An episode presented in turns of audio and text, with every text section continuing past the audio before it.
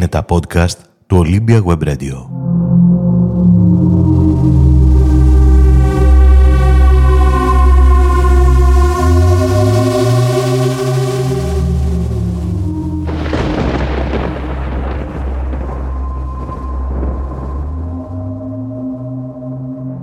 Μια νύχτα αδιάκοπης βροχής, κατά το πολύ μακρινό 1816, μία παρέα φίλων, προκειμένου να διασκεδάσει την ανία της, βάζει στοίχημα.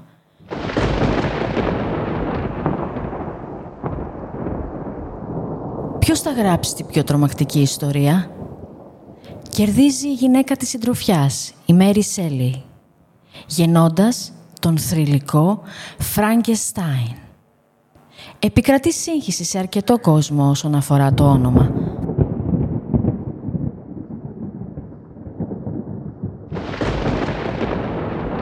Φράγκεστάιν λέγεται ο δημιουργός, όχι το αποκρουστικό δημιούργημα. Και μάλιστα, ο πλήρης τίτλος του βιβλίου είναι «Φράγκενστάιν» ή «Ο σύγχρονος Προμηθέας».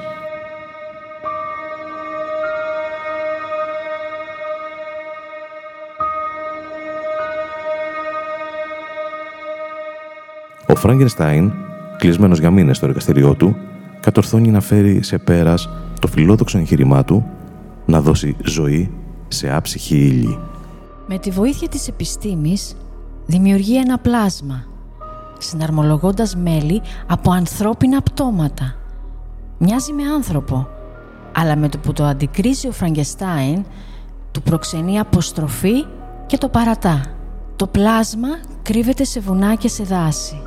Μόνο του καταφέρνει να μάθει γραφή, ανάγνωση, ιστορία, γεωγραφία. Αποκτά μέσα του όμορφα συναισθήματα. Αλλά μόλις εμφανίζεται στους ανθρώπους, ακόμα και σε εκείνους που έχει ευεργετήσει κρυφά, οι άνθρωποι τρομάζουν και το διώχνουν.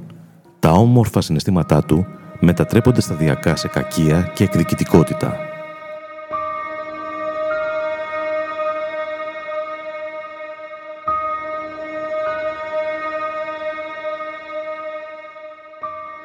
Έτσι, σκοτώνει το μικρό αδερφό του Φράγκεστάιν, ενοχοποιώντας την παραμάνα του και στη συνέχεια βρίσκει και αυτή τον θάνατο. Ο Φράγκενστάιν οργισμένος, αλλά και απελπισμένος, βρίσκει το δημιούργημά του και αποπειράται να το εξοντώσει. Όμως, το πλάσμα προτείνει στο δημιουργό του το εξής. Να δημιουργήσει ένα παρόμοιο πλάσμα με αυτό, θηλυκού γένους, ώστε να φύγει μακριά του, μακριά στους πάγους.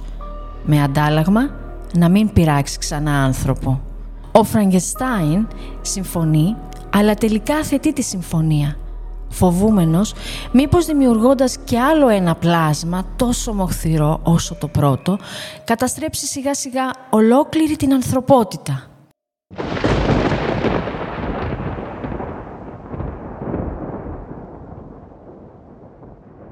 Το πλάσμα, εξοργισμένο από την αθέτηση της συμφωνίας, σκοτώνει τον καλύτερο φίλο του Φράγκενστάιν και στη συνέχεια σκοτώνει και την αγαπημένη του Φράγκενστάιν, την πρώτη νύχτα του γάμου τους.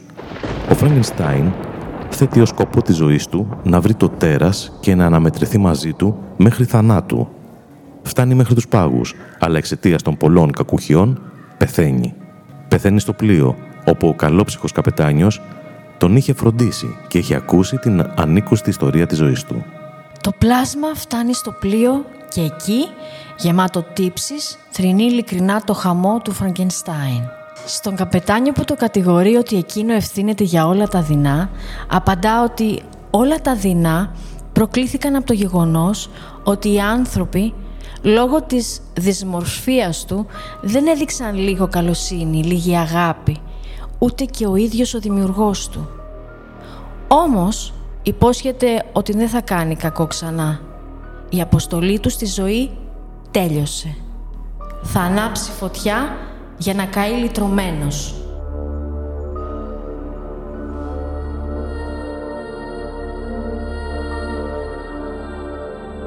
Το βιβλίο γεννά πολλαπλές ερμηνείες, ορισμένες από αυτές. Ο άνθρωπος που το παίζει Θεός. Η ύβρις που διαπράττει. Η ευθύνη των επιστημόνων απέναντι στην κοινωνία.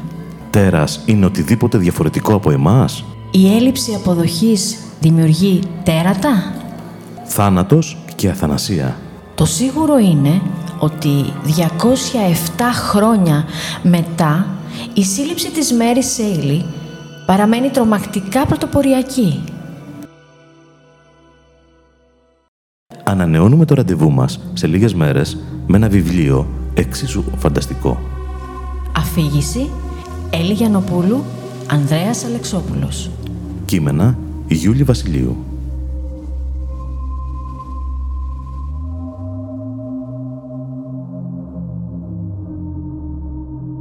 Ήταν ένα podcast του Olympia Web Radio.